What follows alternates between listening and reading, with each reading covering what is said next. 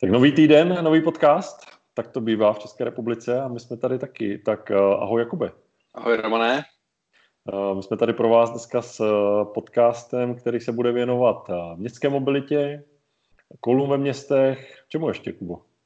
Budeme se určitě věnovat i budoucnosti té klasické stávající dopravy, to znamená to, co přinese budoucnost vlastně našim, našim automobilům a možná i co přinesou automobily naší budoucnosti. Jo, souhlas. Je to téma veliké, široké, hodně emocí kolem toho a my jsme vlastně si tady domluvili, že uděláme nultý díl, jsme to nazvali, a nakonec toho vznikla příjemná hodinka povídání. To hlavní, skočili jsme do toho rovnýma nohama a tématem hned rovnou emotivním, že jo? Co to bylo?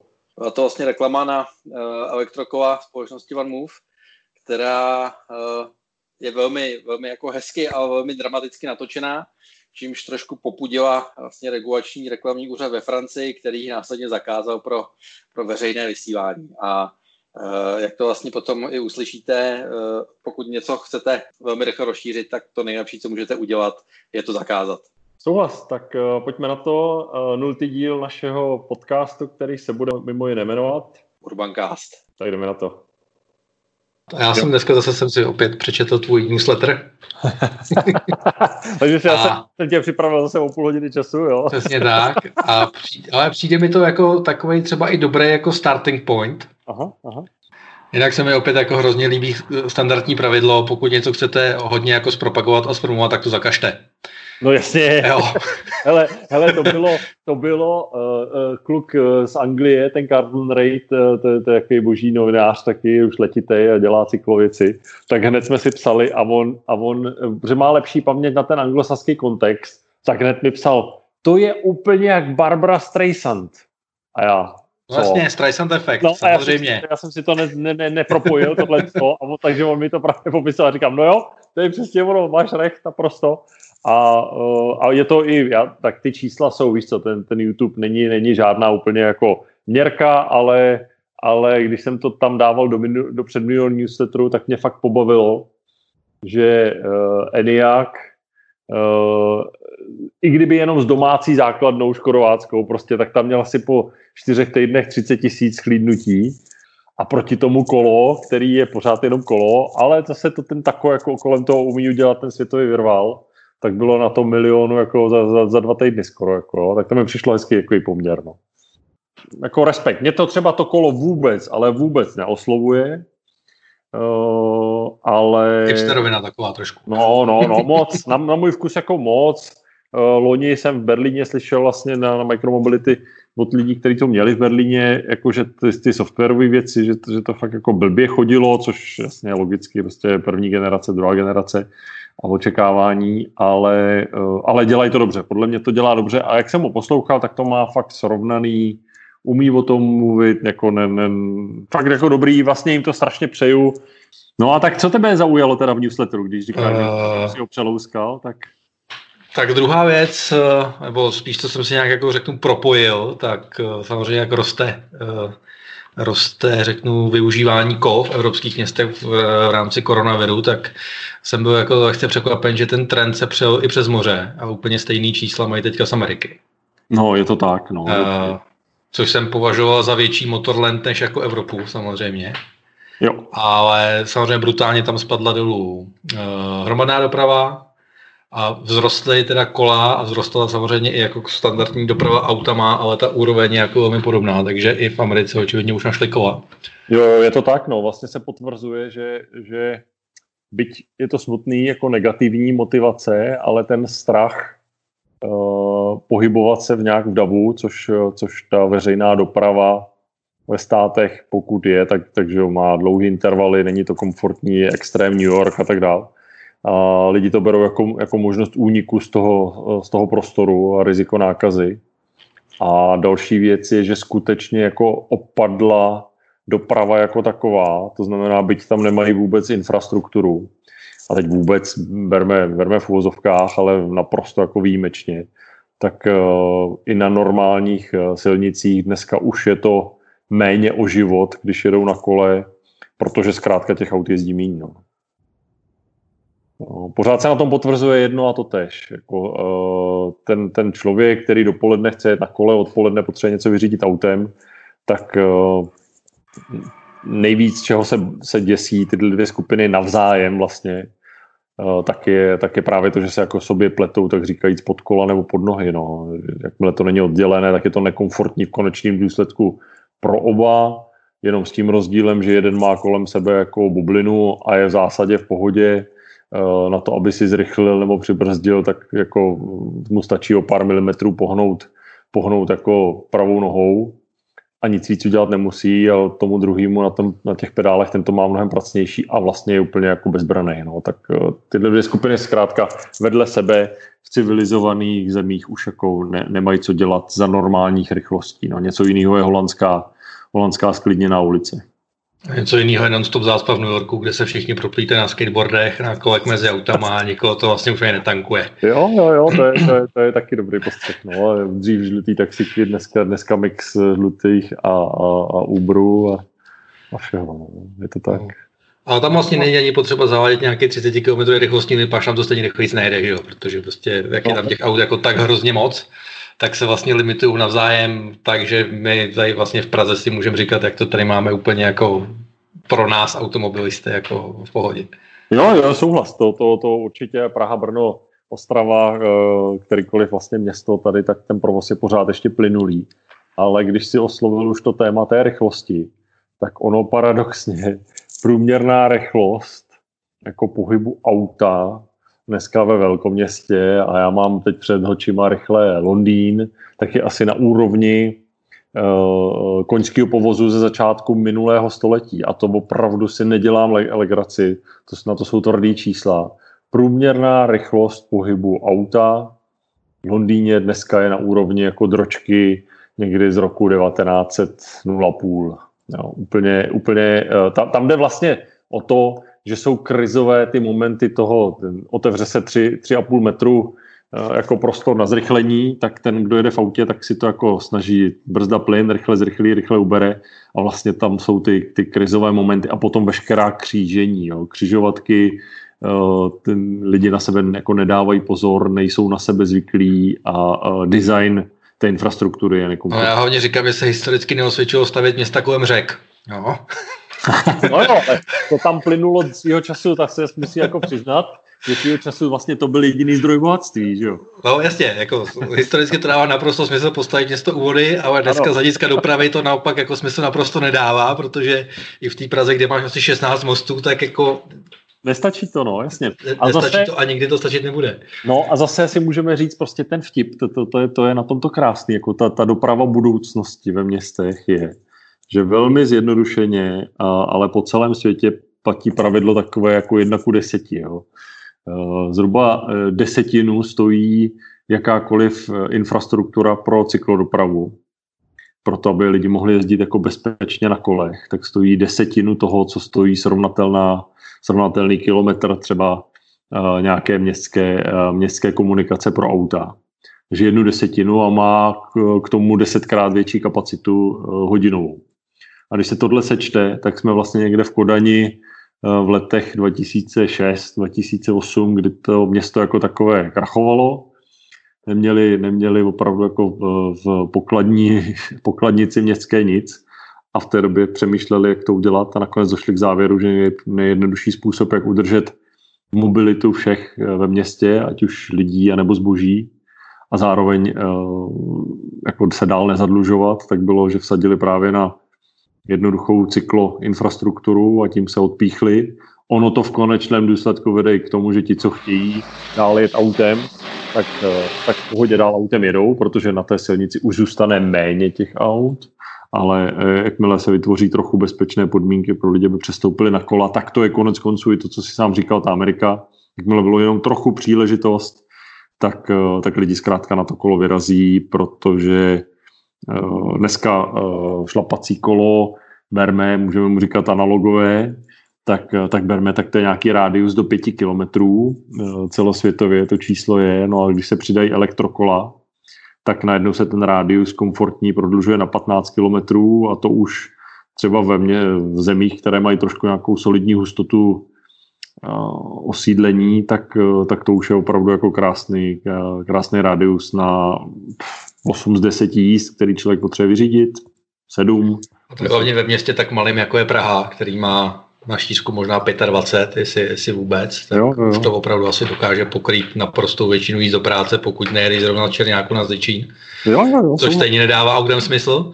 Tak, tak. A, a vtip je navíc v tom ještě, že Kubo, že ono my vnímáme nejdřív jako cesta do práce, je tady jako už deset let vlastně vždycky měsíc do práce na kole, záslužná činnost, všechno, ale oni ty jízdy do práce, my si to moc neuvědomujeme, ale z celkového nějakého našeho nějakého pohybu přes den, tak ty činí, záleží, záleží, jak kdo co dělá, ale jako je to většinou do dvacet procent veškerých našich jako jízd, které uděláme, ale jsou to jízdy, kterými něco odbydeme, jako pěšky, nějaké pochůzky, že jo, tamhle o dva bloky, tamhle o tři ulice vedle, kousek pojede člověk tramvají, když může, má, má město, které to tramvaj nabízí, uh, něco dneska už na nějakým sdíleným kole, ale těch jíst vlastně děláme mnohem, mnohem víc, než jenom do práce a z práce. A zase v tom je ohromný vlastně jako prostor pro chytrý města, ale i pro chytrý lidi, jak si jako ulevit, jo? Že to pořád, to není jako konflikt auto, navždycky se ho vzdát a všechno přestoupit jenom jako na bosí nohy a, a šlapací kolo, ne, vůbec ne, to je prostě jako krátká cesta, malý vehikl, dlouhá cesta, velký vehikl, no, teď jako řekni na rovinu, koupil jsi letadlo? Zatím jsem pro ně neměl využití a chybí mi letiště, bohužel. No, no, no, ale nebránilo ti to jako určitě v tom, zase shodneme, nebránilo ti v tom, aby si jako obletěl celý svět, jo. Prostě, když potřebuješ, tak si jako koupíš, koupíš vlastně letenku a, no, a letíš. Tak já si myslím, že jako hlavní výhoda toho auta, když už do té práce někdy vytáhnu, je, že ho mám prostě vždycky v té garáži tady zaparkovaný, můžu k němu kdykoliv přijít. Když to, já tím, že jsem teďka na kraji Prahy, tak když bych si chtěl dojít někam pro sdílený kolo, tak budu muset pravděpodobně ucestovat nejdřív pět kilometrů nějakou hromadnou dopravou a až tam se ho potom vzít. Uh, takže... to rozšíření tady asi bude ještě chviličku narážet na nějakou jako hustotu těch zařízení. Hmm. Že na, na, na to konec konců podle mě jednou dojedou i všechny ty koloběžky, které tady jsou a jsou z toho výsledkokrát hračky pro turisty, který k té samotné jako mikromobilitě nebo člověkomobilitě ve městech vůbec nepřispívají a naopak akorát zabírají ten prostor na těch chodnících, což by vlastně vůbec nemělo být. Uh, že to je jako jedna věc, která mě limituje a druhá věc, kterou jsem si tak nějak historicky možná sugeroval, anebo ne, bylo, že v okamžiku, kdy jsem měl uh, po Praze více jak dvě schůzky denně, tak už se to nedalo jako stihnout tím MHDčkem nějak reál, jako rozumně, protože v okamžiku, kdy tam skočí jeden, dva přestupy, tak tím autem seš najednou rychlejší. Je to samozřejmě aplikovatelný pouze na město Praha, kde ta doprava je ještě relativně slušná, uh, ale to jsou ty dvě věci, které mě od toho kola zrazovaly trošičku, nebo zrazujou. Jasně, jasně, jasně, rozumím. To řetězení určitě, určitě tam je. Ono by se, jak by se pro tebe ta rovnice asi změnila ve chvíli, kdyby ještě ubyla uh, možnost parkování. Hlavně se teď bavíme o nějakém centru a širším centru. To bývá jako, jako velikánský limitující, limitující prvek. A potom celkově náklad na to, aby si vlastně do toho centra mohl vjet, respektive se v něm vůbec nějak pohyboval. Jo? A, a to, jsou, to jsou věci vlastně, které i takový to klasický cukrabič, tak ten, ten cukr je to, že ideálně by město slušné mělo prostě mít zájem na tom, aby bike sharing, elektrobike sharing, aby byl vlastně v nějaké solidní dostupnosti, nejenom úplně v centru, tam, kde se dají vytočit, dá vytočit hodně jízd za den, ale i třeba v širším centru, aby ty si to prostě mohl použít. Že ti do toho skočím takhle, když, když jsi o tom začal, teď nevím, jestli se nepletu, ale někde existuje nějaký tuším startup, kde si koupíš nějaký, řeknu, předplatný podobně jako lítačku na tramvaj tady a máš to vlastně všechny druhy dopravy, ať už je to metro, tramvaj, autobus, anebo i sdílený kola. Pletu se nebo se nepletu? Ne, ne, určitě, dobrý postřeh, začíná to, říká se tomu anglicky zkrát, zkráceně M A S, neboli Mobility as a Service a ano. Je to takový jako gordický uzel, krásný koncept. Jsou, já, já osobně vnímám dva takové největší jako hráče, když nechám teď stranou Uber, který se pokouší vlastně z taxikáře z aplikací místo taxametru, tak se snaží jako expandovat do dalších různých způsobů té dopravy. Ale ty, když necháme stranou, tak jsou dva takový jako hráči. Jeden se jmenuje Wim a je z Helsinek. Strašný sympatiák, jak, jak ty Finové, že? Jak, jak prostě tak jako jsou taky rozvážní, klidní a, a přemýšliví. A potom další paradoxně pro někoho možná je, je Jelby, což je apka z Berlína. A navíc tím hlavním tahounem ani není jako nějaký startup, ale je to normálně dopravní podnik, který si teda nechal... Jako... A na, na to jsem chtěl jako, jako narazit, jestli by se možná tady ten dopravní mix třeba v Praze neměl jako otočit i trošku tímhletím stylem, aby prostě to byla opravdu veřejná služba. Je to ohromná... A, a ten mix toho metra, busu a tramvaje tady do, jako doplnili i kola, dostupný jako na výtačku, která by... Z mého pohledu výtačka by mohla být dražší. Jo, tři tisíce šest set padesát korun, deset korun denně je jako hrozně levný a já si myslím, že spoustu lidí, který uh,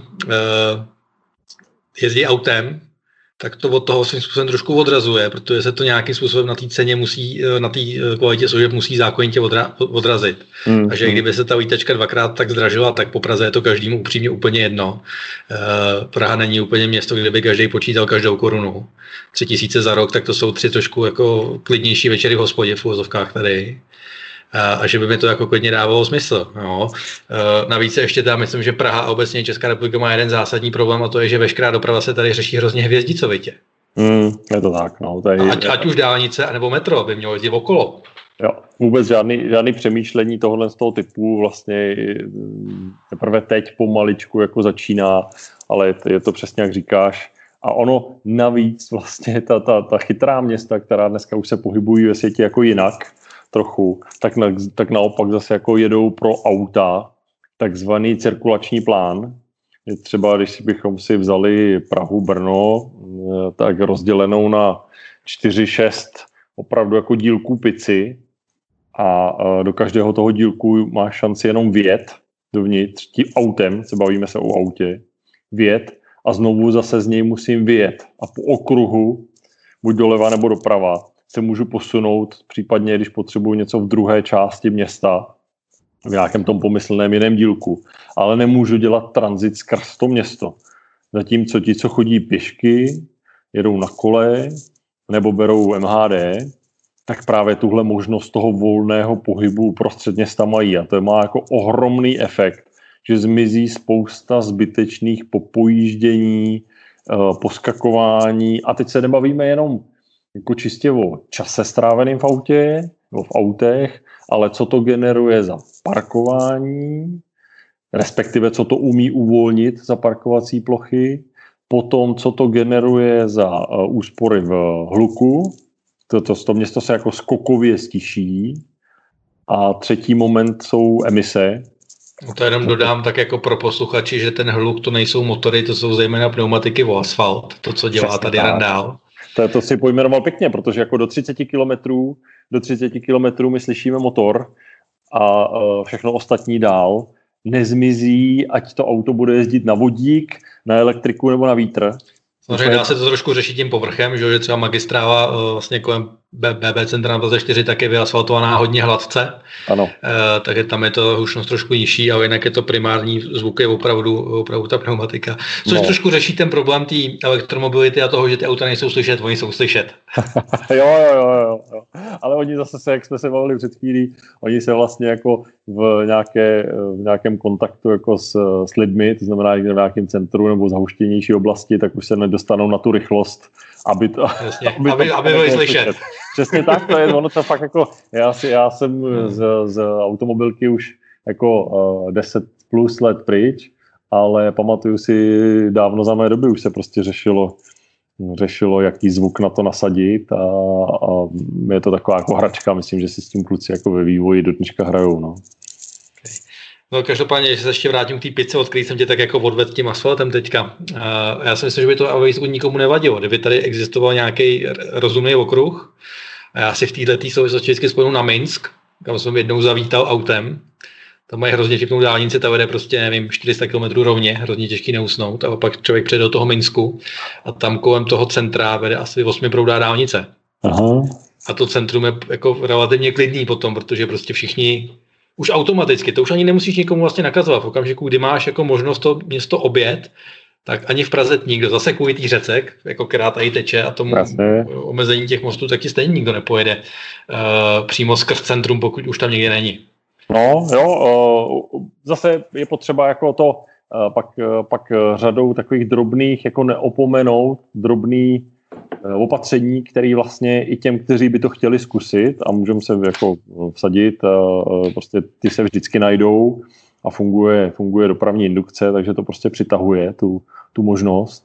Uh, takže kdyby tu možnost měli, tak to tím, tím centrem zase jeden, jeden z X to tam jako zkusí. Ale to všechno, jako když tu politiku dopravní v tom městě, a je jednou opravdu, jestli to je jako padesátitisícový město, anebo metropole Prahy i s nějakým každodenním přílivem, dneska odhadovaně tři sta tisíc lidí každý den dovnitř a zpátky, kteří dojíždějí ze střed, středních Čech, tak i tohle město musí dělat jednu věc.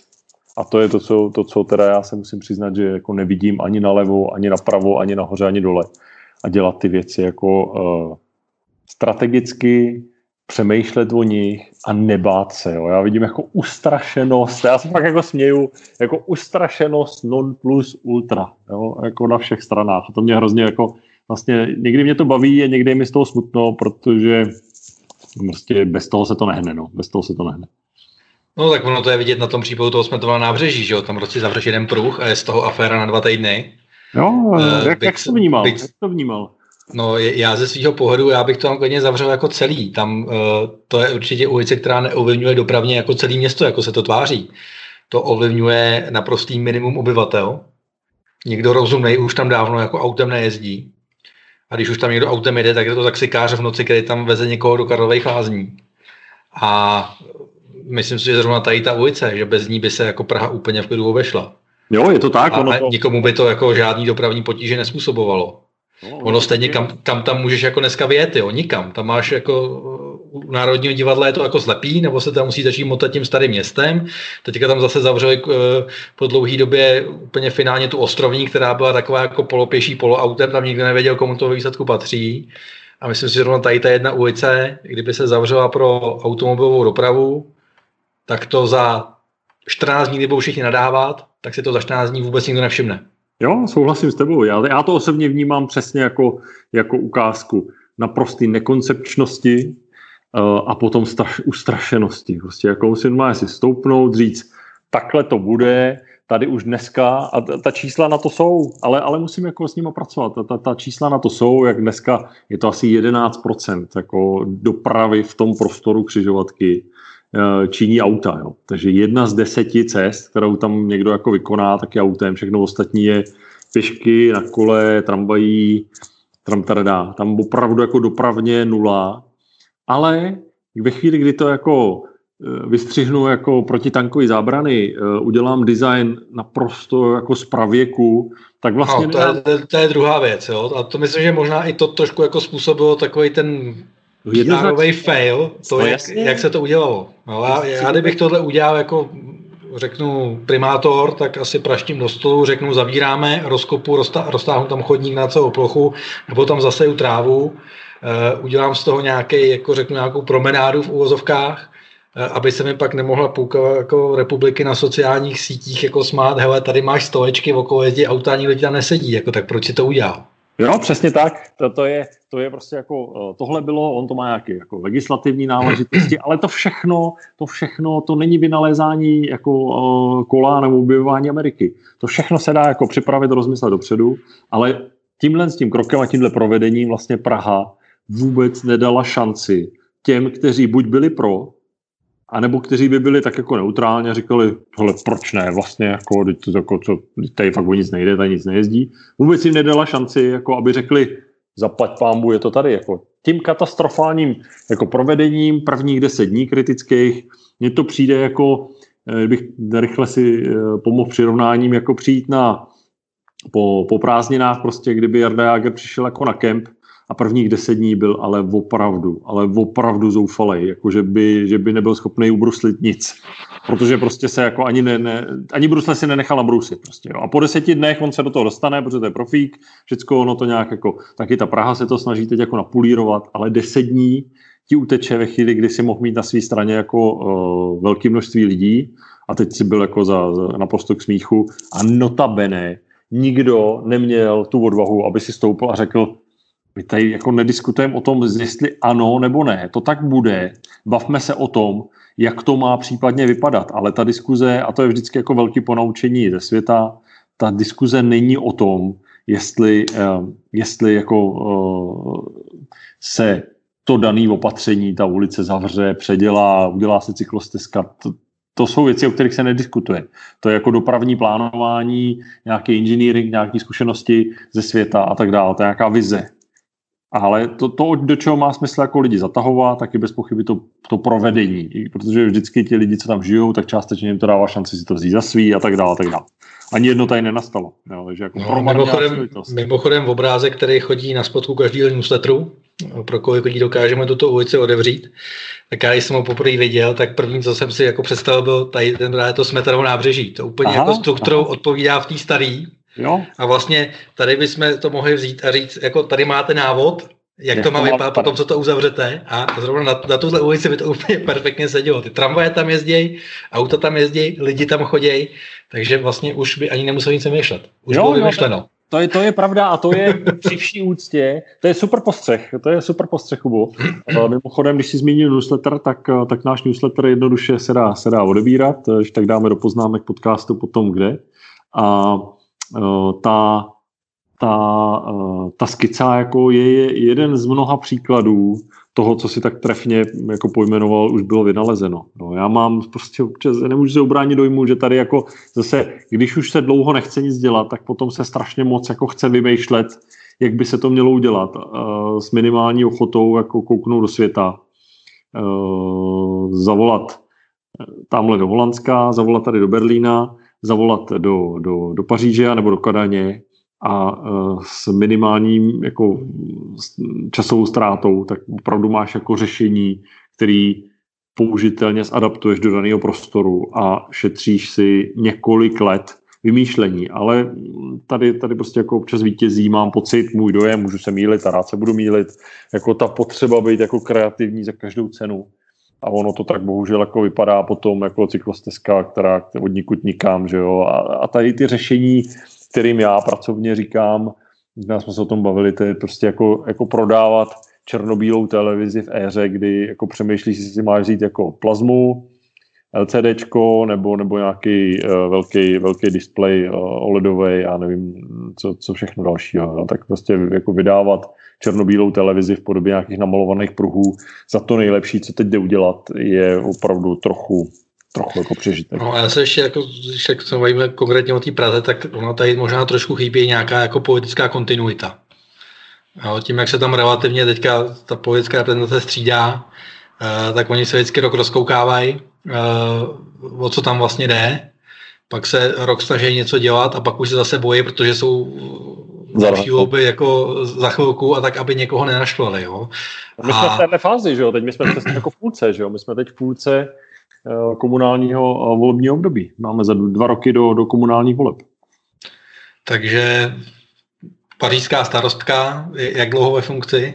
Jo, no, tak tam je, to je dobrá otázka. Tam to volební období je šest let, to znamená od roku dva tisíce čtrnáct. Uh, před, uh, před pár dny znovu obhájila s naprosto suverénním výsledkem padesát celá čtyři procenta. Uh, a, a pokračuje další šest let. A je potřeba říct, že ten, ona ještě předtím, než se stala, stala starostkou, tak byla několik let, už pracovala na, uh, na radnici a byla, byla radní a byla, mám pocit, dokonce zástupkyní nebo náměstkyní, náměstkyní starosty Paříže, takže vlastně byla v tom soukolí a, a opravdu ale taky šest let jako kontinuálně tlačí nějakou vizi. Ta, ta ženská Anne Hidalgo, prostě to je jako neuvěřitelný fenomén.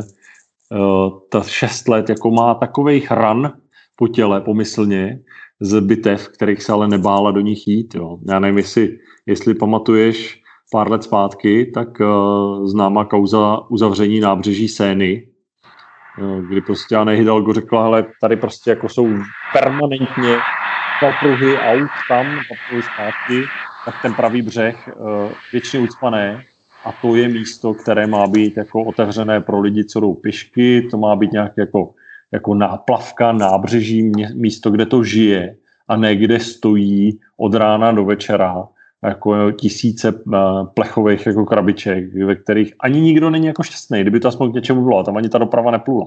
A normálně natvrdo potom se svým týmem, ono se to vždycky jako zosobňuje Anne Hidalgo, ale samozřejmě bylo to jako široký tým, tak připravili koncept a normálně to zavřeli, první vlně asi tři kilometry a tam nastala ještě ta situace, že okolní region kolem Paříže, něco jako přeneseně Středočeský kraj nebo, nebo Jihomoravský kraj versus Brno třeba, tak, tak normálně tu, tu, Paříž, tu pařížskou radnici dal k soudu.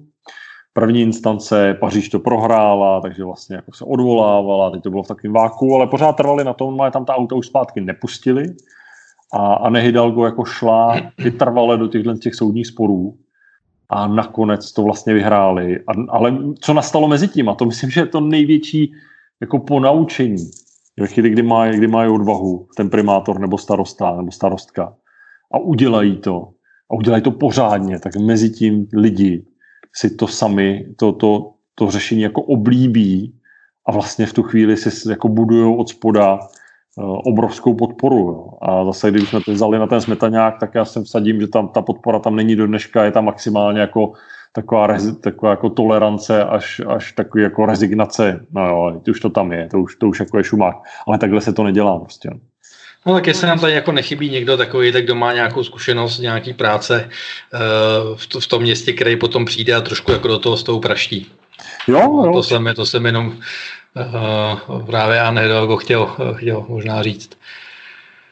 Říkám, kdo tady to čeká na někoho, kdo se nebojí do těch věcí říznout, kdo se nebojí být nepopulární a ty z toho teda za mě, jsi mi to teď trošku jako se připomněl, že asi jako očekávání od jednotlivých starostek a primátorů v nejbližších dvou letech už asi by měly jít spíš směrem dolů, protože ta, ta hra, hra o, o udržení vlastně už jede z kopce a to, co nestihli za první dva roky, já nevím, jestli jsi někde viděl nějaký, nějaký náznak, tak, tak, tak teď už asi zase budou jako hrát. A třeba možná, ne, třeba jestli, podceňuji. Možná, jestli to není cesta pro znovu zvolení. Opravdu do toho jako prašit jednou. No je, no ta, ta, ta Anne Hidalgo není nic jiného jako ukázka toho, než že, že když si to srovnám, nechci všechno najednou, ale soustředím se na to podstatné a soustředím se na to, že tím opatřením, který udělám, si rovnou jako buduju nějaký jako příznivce, nesnažím se jako vyhovět všem, jo, tak, tak to prostě ta neschopnost jako říct ne, pro tebe to není, ale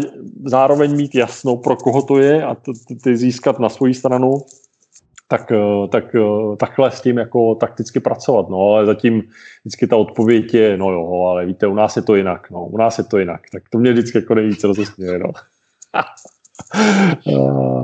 Totiž nerozumíte tomu, jak to funguje u nás. Právě, no, právě. No, no to funguje všude jinde, pouze u nás ne. Pouze ano, nás. ano, no jasně, no jasně. No, no, to je, to, jo, tak to bychom se taky si mohli rovnou, rovnou uh, odevřít, to, to je jako moje oblíbená disciplína.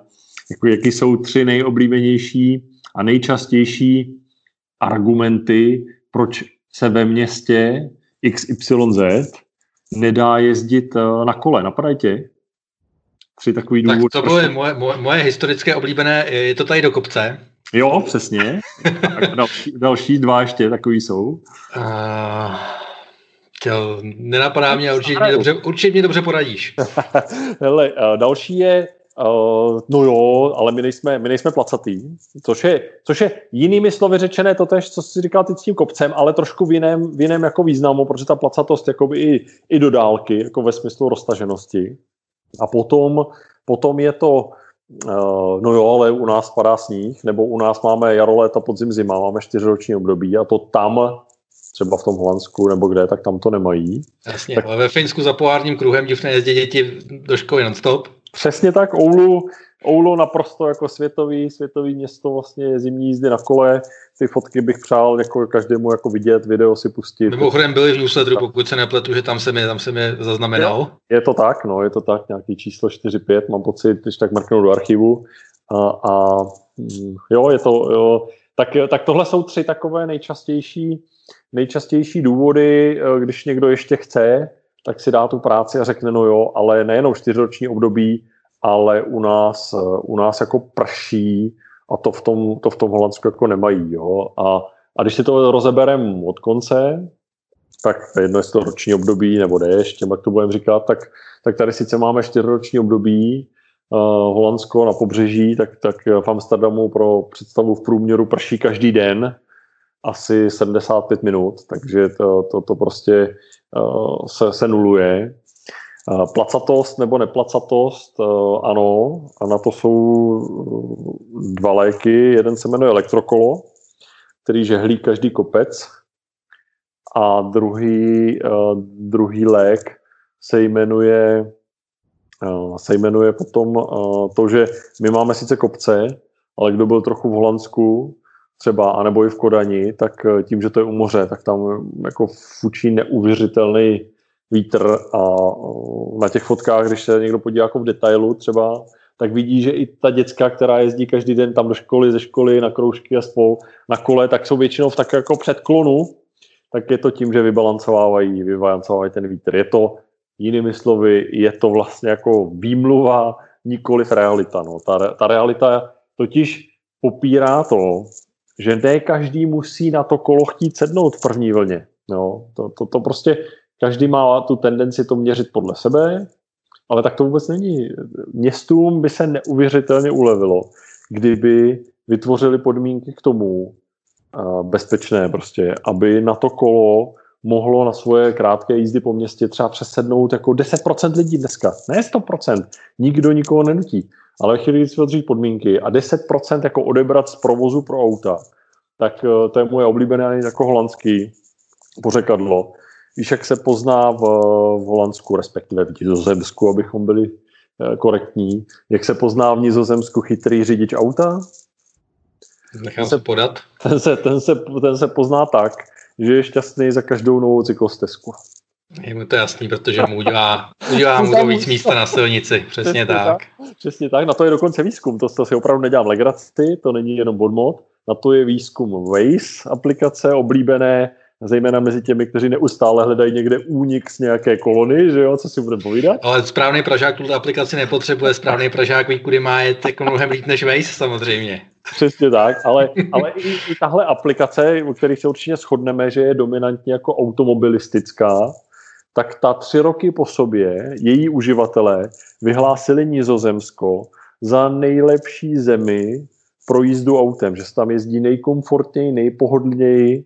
A není to proto, že by tam měli nejširší dálnice, ale je tam proto, že lidi, kteří chtějí, tak mají možnost volby, jedou něčím jiným a ti, co potřebují v danou chvíli, anebo pořád, to ta volba je jejich, tak chtějí jet autem, tak, tak prostě můžou a nejspou se tam na té, na, tom, na, tom, na té silnici všichni, protože mimo jiný, co, co vždycky říkáme, že je město, město není nic jiného než geometrie, že jo? To je prostě prostor, to, to, to není nic jiného. A ten prostor má nějakou kapacitu, no.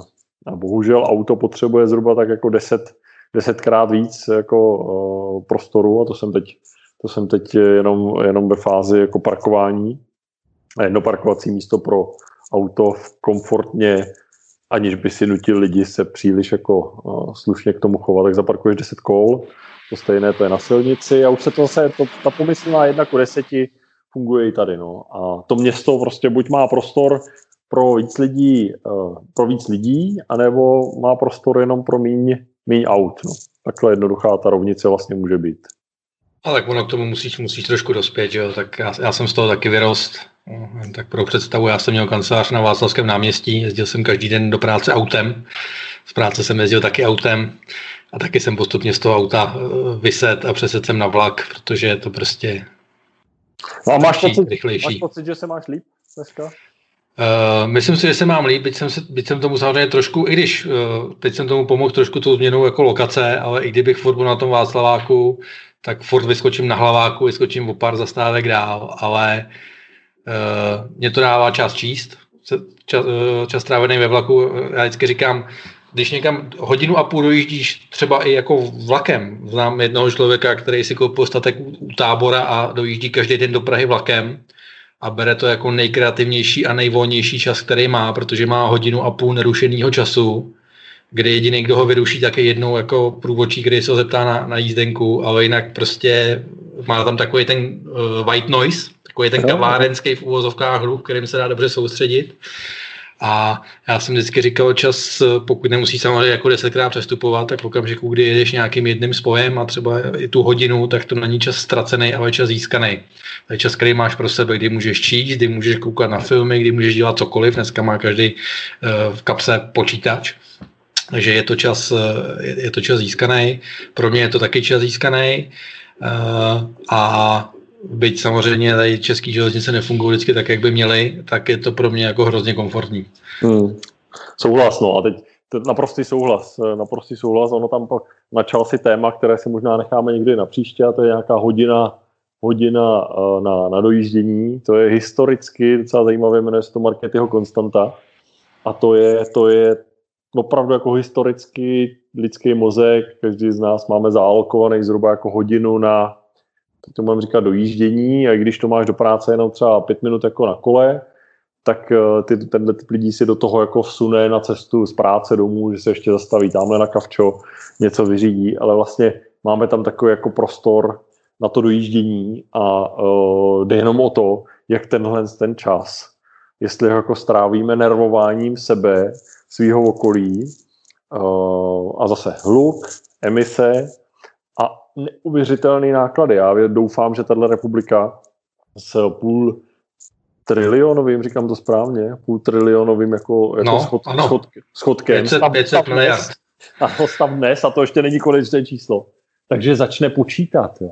A prostě tak, tak, tak k tomuhle, k Markétyho konstantě se, se když tak někdy, někdy můžeme vrátit, ale chci říct, že uh, jestli tenhle čas člověk stráví se a rozhodne se vědomě ho strávit tím, že se bude nervovat, anebo jestli si to bude užívat, tak možná, že první den si to neuvědomí, první týden si to neuvědomí ten rozdíl, ale po čase to sakra pozná. Jo? Pozná to on, pozná to jeho rodina, pozná to, kdyby byl zase trošku funkční, tak pozná to i stát, třeba v úsporách na, na zdravotním pojištění, respektive na úhradách. A to jsou všechno jako neuvěřitelně spojitý nádoby, který ten vyspělej svět už začíná takhle vnímat, no a tak třeba i ten náš podcast tomu pomůže, že, že, že pár lidem se pootevřeme oči, pospojujeme jim pár, pár věcí, které dneska se vnímají odděleně a zbavíme to emocí, protože myslím, že to tady nepadlo a mělo by to padnout. Ty i já nemáme nic proti autům, že jo? Je to tak. No naopak, mě auta, tebe auta dlouho živily, mě jo. Auta do dneška živěj.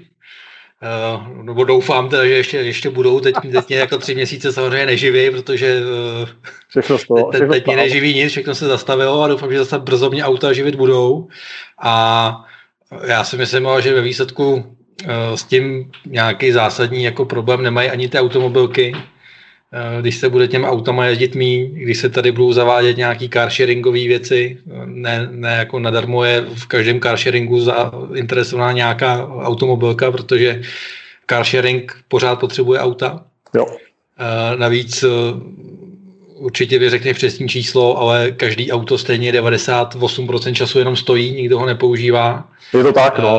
Uh, a já tím, že jezdím uh, vlakem, tak jsem se samozřejmě auta nezbavil, protože jako čím bych jezdil uh, s babičkama a čím bych jezdil na velký nákupy a tak dále. Takže si myslím, že tím, že se nějakým způsobem změní ten mobilitní mix ve městě s aut někam jinam, tak to vlastně automobilku nijak nemůže ani ohrozit, protože podle mě nějak výrazně nespadnou prodeje. No, určitě. Ne, ne, ne, tam, tam, ten, tam ten efekt je, je dlouhý, že jo, protože to by se prodlouží, a řadě, řadě řidičů se prodlouží jako doba užívání toho daného jednoho konkrétního auta.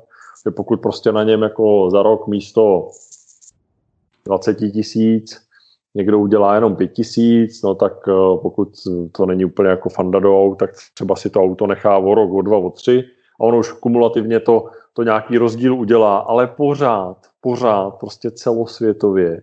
My se tady bavíme o tom, že dneska žije už na planetě větší část lidstva už žije ve městech, a do roku dva tisíce padesát by tam mělo žít sedm lidí z deseti ve městech, ale zároveň ještě počet lidí na planetě roste. Takže se bavíme o, do roku dva tisíce padesát nový dvě a půl miliardy lidí, kteří se po celém světě přistěhují do měst.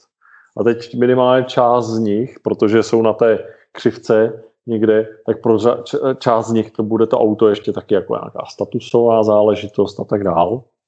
A uh, co tím chci říct, jako nových zákazníků pro auta stále ještě bude přibývat, takže naprosto s tebou souhlasím, že automobilky navíc při jejich dnešním business modelu nežijou z tvýho projetýho kilometru, z toho, že, z toho, že O M V šel nebo, nebo někdo takový, ale ne, ale ne automobilka, ta z toho, že jako ve druhém, třetím sledu, jestli něco rychleji dojezdíš, musíš dřív do servisu, musíš čas, dřív to auto obměníš, ale jinak, jestli to auto vlastně stojí už dneska, to je realita, devadesát pět procent času někde stojí a de facto si musíme říct, zabírá místo, kde by mohlo být dětské hřiště, pár stromů, anebo příjemná, příjemná kavárna, tak, tak je to vlastně jako ztráta pro tu společnost a nemá z toho nakonec nic ani ten člověk, který tím autem jako přijel. Takže zase dobrý město se pozná podle toho a Vídeň třeba, tu máme úplně za rohem, že? Ta je strašně blízká i mentálně, zlatá, zlatá, zlatá monarchie. Přesně, Rakousko-Uhersko jen tak nevymizí. Přesně tak. Tak, tak Vídeň, že jo, je město jako snad desetkrát po, po, no, za sebou už jako vyhlášené městem s nejvyšší kvalitou života uh, na světě.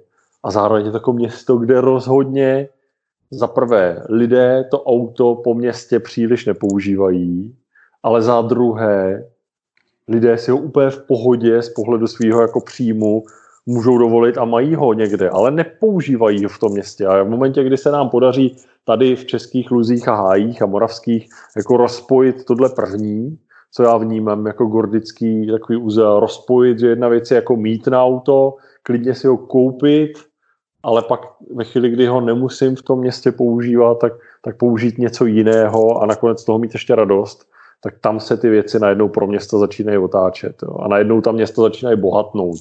Ono tak nevypadá, ale skutečně jako bohatnou. Zatímco v momentě, kdy jsou postavená jenom pro auta, tak ta města chudnou.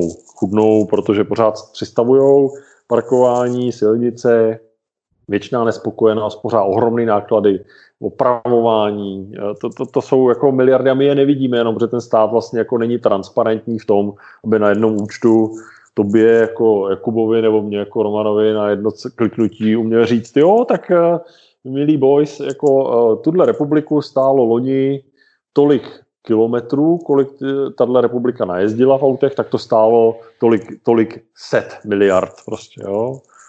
A to neumí a tak vlastně to jako nevnímáme, ale je to tak, je to tak a když v těch městech, kde dneska se odehrává skutečně život, bude možnost se pohybovat jinak, tak, tak to lidé budou dělat.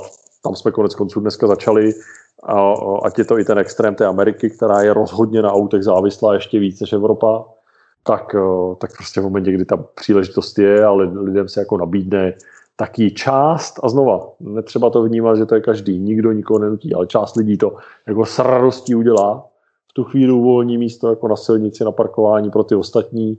No a tak jako u každého hnutí sociálního, a tohle je opravdu sociální hnutí, který začalo v sedmdesátých letech. Možná radši použijeme slovo společenské, ať to tady jo, se nezdává jo, nějakým... jo, jo, ano, ano, tu, ano, to sociální je takový, já myslím, že jako spousta lidí je alergických na slovo sociální, jo. jo, jo, jo. Přitom, když se to řekne normálně česky společenský, tak to zní jako najednou mnohem akceptovatelněji. To je super, beru, děkuju, budu se na to dávat bacha, tak, tak společenský prostě, když to, když to poměříme, tak... tak prostě někdo začne dřív, jo, taková ta naprosto... regulární křivka, no, tak, tak inovátoři, nějaká, nějaká časná, čas, čas, časní, jako ty experimentátoři, potom nějaká, nějaká další majorita, co se připojuje později, no a pak zůstávají ti, ti, co se připojí až úplně na konci, tak říkajíc proti své vůli, anebo, a, anebo nikdy, no, ale tady se nebavíme o přepnutí jako vypínače zleva doprava, z extrému do extrému, což občas z hovorů, které záměrně jako otevírám, protože to téma opravdu jako mě baví, věnuju se mu a, a snažím se e, to jako edukovat v tom vždycky a, a otevírat lidem oči, tak, tak vidím, že tam je často ta obava, ale já nechci. To, to je v pohodě, to vůbec jako ne, nikdo nikoho nemyslí. Což si myslím, že je možná jako nejdůležitější věc, která tady dneska zazněla, že to jako není musíš. Naopak, otevírá se ti jako nějaká nová možnost. Tak.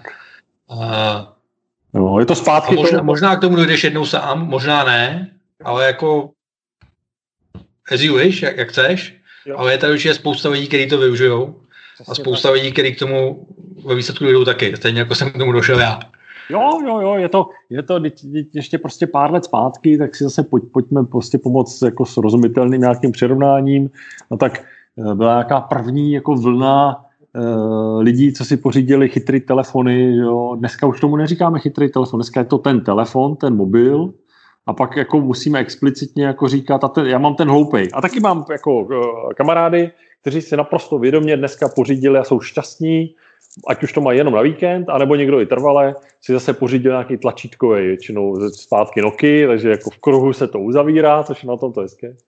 A, a dneska prostě, jako když se řekne telefon nebo mobil, tak je to jasně chytrý telefon. A na začátku někdo, přeci jsme měli každý kolem sebe jako lidi, kteří říkali, to já nepotřebuju, to já nechci, to já mít nikdy nebudu. No, no, no tak, tak... tak říkali jsme si, že iPhone je kravina, která se nikdy jako nechytí, protože to je akorát jako designovka a stylovka, kterou přece nikdo normální nemůže používat, protože jo, jo. My, co jsme byli tenkrát profíci, tak my jsme měli Nokia Ečkový řady, který měli celou klávesnici, byl takový BlackBerry od Nokia ano. A na, na tom frčil manažerský svět. Jo, jo. Pak najednou k nám tenkrát do ó dvě Areny přišel první iPhone, no a za dva roky ho tam měli všichni, že jo? Jo, jo, jo, je to tak, je to tak. Dneska jich je mimo jiný jako po světě stále aktivních už jako přes miliardu, jo, přes miliardu. To je mimo jiný jenom, to je takové jako moje druhý guilty pleasure a uh, jako není dneska, do dneška na světě jako produkt, jeden produkt, který by byl uh, takhle rozšířený, jako je iPhone. A zase nehoruju tady za iPhone, chraň Bůh, touto, jenom jako ta, ta čísla, když já, se... abych dodal kontext, tak třeba já jsem zase jako pure androidista a jako ta, jo, Apple bych si asi nikdy nekoupil, tak jenom aby nás tady neměli za nějaký jako levičáky, který propagují cyklistiku a Apple, tak no, ne. No, vůbec ne, vůbec ne, ale a že jo, oba víme, Android je prostě jako rozčištěný, uh, takže se nedá říct, že prostě, že by daný nějaký výrobce jeden, že by měl takovýhle číslo. A jenom proč to zmiňuji, spíš je to uh, ta křivka toho. Jo? Někdo se připojil na začátku, někdo později, protože si v tom našel pro sebe to, kde mu to dávalo smysl. Jo? A ne, že ho k tomu někdo nutil. Já si nepamatuju, že bych někde ve svém jako okolí zažil někoho, ať už ve firmě nebo doma, že by ho někdo nutil, musíš si teď jako uh, odevzdat auto, musíš si vzít kolo, musíš zahodit telefon, musíš si vzít iPhone, ne, tak jako má smysl táhnout, ale na druhou stranu, a to, to zase já teda mám hodně na srdci, jako není přece možný, když je to levnější pro provoz, uh, a teď se bavíme o tom umožňovat ve městě bezpečně chodit pěšky a, uh, a pohybovat se na kolech, tak není možný, když tohle je pro společnost celkově jako levnější, tak je není možný přece tomu jako za každou cenu zuřivě házet klacky pod nohy, no. Nebo aspoň tak to cítím já. Ne, určitě. Já s tím naprosto souhlasím a jenom prostě uh, ten, nebo asi říkat tomu trend je tady přehnaný, ale uh, dlouhodobě to tady prostě naráží, stejně jako jsme tady nábřeží na takovej ten říkáme tomu ruský šroubovák, jo. Prostě uh, je to jako spatlaný narychlo, uh, úplně jinak, než to má být a chybí tomu nějaká rozumná komunikace. No, no. A vize je prostě jako, já, já mám pocit no. Občas fakt, že tady, tady jako hrozně, hrozně uh, salámová metoda je jako super a vize je pomalu jako nadávka a něco, něco umělého ne, ne, není, není a čím dřív si to jako uh, klíčoví starostové, starostky a lidi, lidi, co s tím chtějí něco dělat v, v tomhle státě, jako připustí, tak tím líp se jako všem bude pracovat. Jo? A když použiju příklad uh, třeba z Berlína, tak Berlín byl jedno z měst, které teď v době koronavirové krize dokázali de facto jako přes noc vyfrknout desítky kilometrů provizorních cyklostezek a jako reálně se bavíme přece o Německu, Ordnung muss sein, jo, všechno jako přece musí nějak zařezávat. Oba dva tu kulturu známe, já jsem v tom i vyrůstal jako, a, a mám k tomu jako blízko, takže mě to strašně šokovalo, že to Berlín dokázal takhle jako flexibilně udělat. A ta odpověď byla jednoduchá. Prostě oni jako před dvěma lety už si dali do úplně jako generálního nějakého usnesení v Berlíně do legislativy, že v momentě, kdy se jako bude něco dít na dané komunikaci, tak, tak je zájem, aby to město na ní vybudovalo i bezpečné podmínky pro cyklisty. Jinými slovy, když se tam bude opravovat, rekonstruovat, nastane mimořádná situace nějaká, něco tam bude dít, tak se to bude dělat. No a pak to už, jako teď v době koronavirové krize, to vůbec už nebylo žádná jako politická diskuze o tom. Normálně jako ti tři klíčoví lidi, a to jsou jako úředníci, v nejlepším slova smyslu, klobouk dolů, opravdu Felix Weisbrich, jako šéf, šéf zeleně, jako Berlín-Kreuzberg. Co byste si jako mysleli, jako, že, že to, to přece šéf zeleně, no, tak šéf zeleně a dopravy. A ten, tenhle, tenhle chlapík, Felix, prostě říká, no já jsem na to nepotřeboval žádnou, jako, žádný politický papír, to přece je úplně srozumitelný. Nastala mimořádná situace, koronavirová krize, bylo jasný, že M H D částečně povypínaný, radikálně snížená kapacita, protože lidé prostě jako museli a měli nakázáno dodržovat odstupy, dva metry, to je mimochodem... A dost možná i radikálně snížená poptávka. A, a navíc strach, ano, ano, takže i poptávka. No a, a já jsem ale těm lidem jako musel umožnit nějak, aby se tady po tom městě mohli pohybovat. Takže bylo před normálně v rámci havarijního opatření, což má úplně zkrácený režim a úplně stejně je to v České republice, stejně na Moravě prostě. Tak tenhle ten jako Felix a jeho, jeho boys prostě mají dneska desetidenní takový agilní plán a za to se všema projednáváníma s policií a, a co je, tak za deset dní postaví normálně provizorní cyklostezku. Na začátku to, to udělali, takže se domluvili na místě ty klíčoví lidi, protože měli snahu pro obyvatele Berlína něco udělat, neměli snahu si navzájem házet klacky pod nohy a schovávat se za svoje razítka a ukazovat si, kdo má větší razítko. A uh, tak, tak prostě to dokázali i v tom Berlíně, v německé kultuře prostě, jo. A dneska je to exportní artikl, že celý svět se jako chodí k ním ptát a, a, a dívat a říkají, jak, jak jste to jako udělali? A oni, a oni říkají, pořád to stejný. My jsme prostě no, jako... já, já to zase tady hodím trošku do, kon, do kontextu Prahy, jak, jak to funguje tady. A to jsem ještě měl právě tu kancelář na Václaváku a jezdil jsem do Kobyly s autem domů.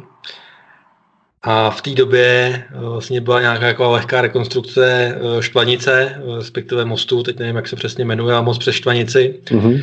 kdy tam vznikla nová tramvajová zastávka uprostřed toho mostu a v souvislosti s tím došlo k přeznačení a vzniknul tam pruh pro cyklisty. Uh, který mně přijde jako úplně ten nejhorší, jako ta nejhorší ukázka, jak to dělat a kde to dělat, protože tam, když se potom vlastně sjíždí dolů k řece nebo se pokračuje dál rovně na, na, na Veletržní, tak tam podle mě až jednou nějaký cyklista se odváží, zatím jsem tam žádnýho neviděl a já se mu nedivím, já bych se tam na tom kole taky bál.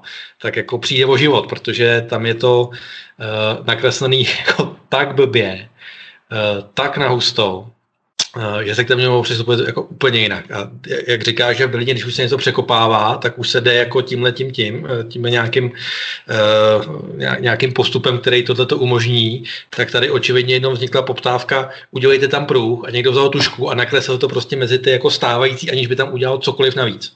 No, je to tak a bohužel, bohužel, že tohle, tohle kauzu trošičku znám, vlastně paradoxně to ještě vzniklo na Praze sedm, která má na poměry České republiky, vlastně jako k moderní dopravě po městě velmi vstřícného starostu, pana Čižinského, takže vlastně u něj to vzniklo, ale bohužel je to ten případ, to, čemu já říkám, to je ta černobílá televize prostě v době, v době plazmy. Takhle se to dělalo před deseti lety, před patnácti lety a dneska víme, že to jako není dobrý řešení. Ono totiž, tohle je řešení pro naprosto hardcore cyklisty, kteří i třeba do práce jedou jako v dresu, pak se tam rychle jako osprchujou, ale o tom se nebavíme. O tom není jako městská cyklodoprava. Není, je to jako... naprosto neoddělený tady od toho, tak, a ještě tak, zrovna tak. Na konci magistrály je ten provoz jako tak heavy, tak no, strašný. Není, není snížená rychlost, je tam křížení tří pruhů, prostě v obráceném směru úplně to též, jo, výjezd z Argentinské nahoru na Vltavské vlastně jako k magistrále, to je úplně stejné, ale takže zaprvé je to jako černobílá televize v éře, v éře plazmy nebo, nebo L C D a zároveň, a to, to skoro jako bych dával za odstrašující případ ještě víc, navíc se na to už dva roky nešáhlo. Jo, to znamená, můžu zase vystřelit něco, hod, jako jsem toho zajíce netrefil úplně, tak, tak trefím, jako, tak se snažím to jako vylepšovat, tady se na to dva roky už ani nesáhlo. No, no, takže bohužel vlastně nešťastní jsou v takovýchto situacích, to vede k tomu, že jsou nešťastní všichni. Ti, co by chtěli jet na kole, tak jenom kroutí hlavou, říkají, chtěl bych, chtěla bych, ale jsem ale, ne. Ale sem ne. Lidi, co, co kolem jezdí autem, jezdili tam, říkají, co to tady, co to tady je, to je úplně zbytečný, nikdo to nepoužívá. Vlastně se tam jako buduje obou straně ještě větší řevnivost no jasně, mezi, ještě větší mezi dvěma tábory. Mezi cyklistama a, a řidičema. Úplně tak. Jako zbytečným, hloupým, špatným řešením tak. Problému, který tam svým způsobem ani neexistoval. Jo? Jo, jo, jo. A... No bohužel, bohužel. A ta argumentace do dneška teda těch lidí, kteří zatím stáli, je, ale my vlastně tím jako to prostředí kultivujeme, protože si na sebe můžou navzájem zvykat. No. Tak tohle bohužel zase jako ignoruje elementární lidskou psychologii, to je, to je jako, takhle to může vypadat inženýrsky od nákresu, ale ne v reálném životě. No. A to je ten rozdíl mezi, mezi inženýringem a mezi designem. No. A bohužel ten, ten svět funguje spíš jako na principech designu a na nějaké lidské psychologii a ne na tom, jestli si jako rozkreslím šířku. Je, je tak... pravda, že hodím takovou jako historku z mládí, ještě z dob mých gymnaziálních studií, tak že tehdejší profesorka zeměpisu vždycky říkala, my tady máme takový specifikum. My tady vždycky když postavíme chodník a potom se díváme, kudy ty lidi chodí. Mm. Jo, klasický sídlišní chodníky jsou všude do pravýho úhle a na každém sídlišti je vykop, vyšlapaná v té trávě taková ta zkratka, která tam měla být od začátku a kterou tam nikdo neudělal. No. Tak o, tohle bude možná něco podobného. Je to tak, je to tak, je to ta chuť buď jako pozorovat, naslouchat a zase, už to tady dneska jednou padlo, vlastně říct, nediskutuju o tom, jestli tady ten chodník, když použiju tvůj příklad, že tady na tom sídlišti nebo na té obytné čtvrtinový, že tady ten chodník nějaký bude. O tom vůbec jako není diskuze, to, to, to není to téma. Ano, bude. Ale jak? Tak to už přece chce trošku jako couvnout z nějaký arogance stavitelsko-projektantský a trošku do pokory, pozorování, možná i se vyptát, a proč chodíte tudy a k čemu to vede. A pak to teprve udělat. Ale co je jednodušší, radši to tam namastit a potom takový to oblíbený řešení. Na jedno, jestli to je pro, pro, pro lidi, co jdou pěšky, jedou na kole nebo potom i autem. Když to nedodržou, tak přidat značku. Když to nepomůže jedna značka, tak přidat druhou značku, pak třetí značku. A pořád, a pořád vlastně jako říkat, jak jsou ty lidi vlastně jako hrozný. Ne. Ve chvíli, kdy se to daný, ten daný prostor používá tímhle způsobem, tak chyba není na straně uživatelů. To je potřeba taky říct. To je jako základní princip designu. Že v tu chvíli udělal chybu designér toho, toho prostoru, protože prostě to, jako to umožnil zvohnout. Jo.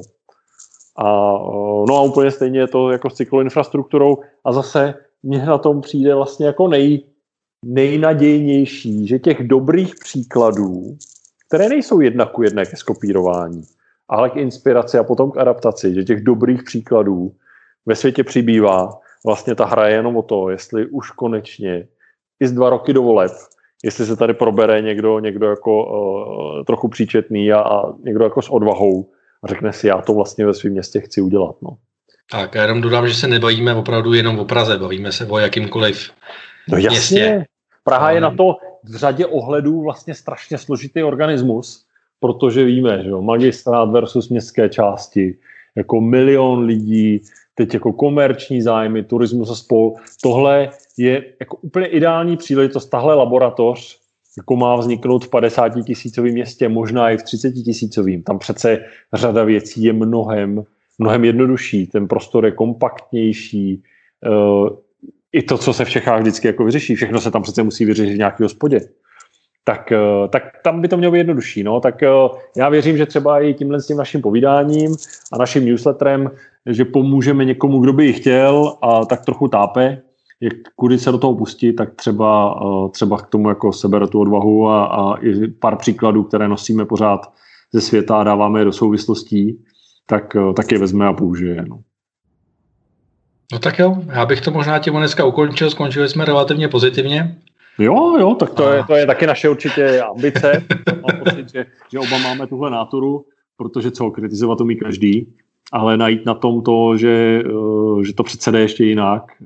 A zároveň se nebát, nebát pojmenovat, že je něco špatně, tak já osobně to nevnímám jako nic negativního a, a věřím, věřím bez diskuze v to, že za pár let tvoje i naše děti už pro ně bude mnohem normálnější, že se po městě budou pohybovat, pojedou po svých, když to budou mít dál, vezmou, vezmou dobře fungující veřejnou dopravu.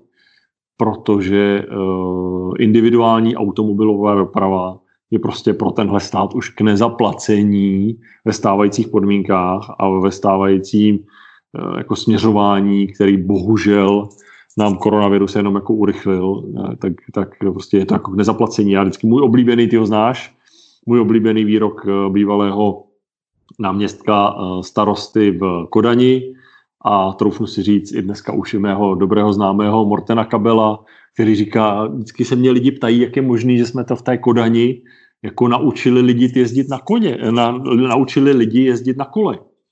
A já se vždycky tak jako otočím a protože už tu otázku nedostávám poprvé, tak už to mám nacvičenou odpověď a říkám jim, no to mi vysvětlete, jak vy jste si mohli jako do dneška dovolit stavět v tom městě něco jiného, než jsou cyklostezky pro lidi, co chtějí jet na kole anebo chtějí jít pěšky. Vždyť je to to nejlevnější, co můžete pro pohyb lidí a zboží v tom městě udělat. My jsme za cenu tehdy asi pěti kilometrů plánovaného okruhu kolem Kodaně jsme dokázali rozjezdit celou Kodaň, takže šest lidí z deseti každý den na tom kole jezdí. Za, stejný, za tyhle ty peníze. No tak jak vy to dokážete, že stavíte pořád tunely, obchvaty a já nevím co všechno. A neinvestujete to do, do pohybu lidí, co chtějí pěšky nebo na kole. Tak, tak to bych vždycky dával takový jako vzor. Tak jo. Díky, budeme se těšit příště. Já tobě taky díky, taky uh, poslouchejte určitě, poslouchejte nás, dočtěte si newsletter, kdo máte chuť a kdo ne, no tak zase příště tady. Tak jo, mějte se. Taky díky Kubo, ahoj. Ahoj.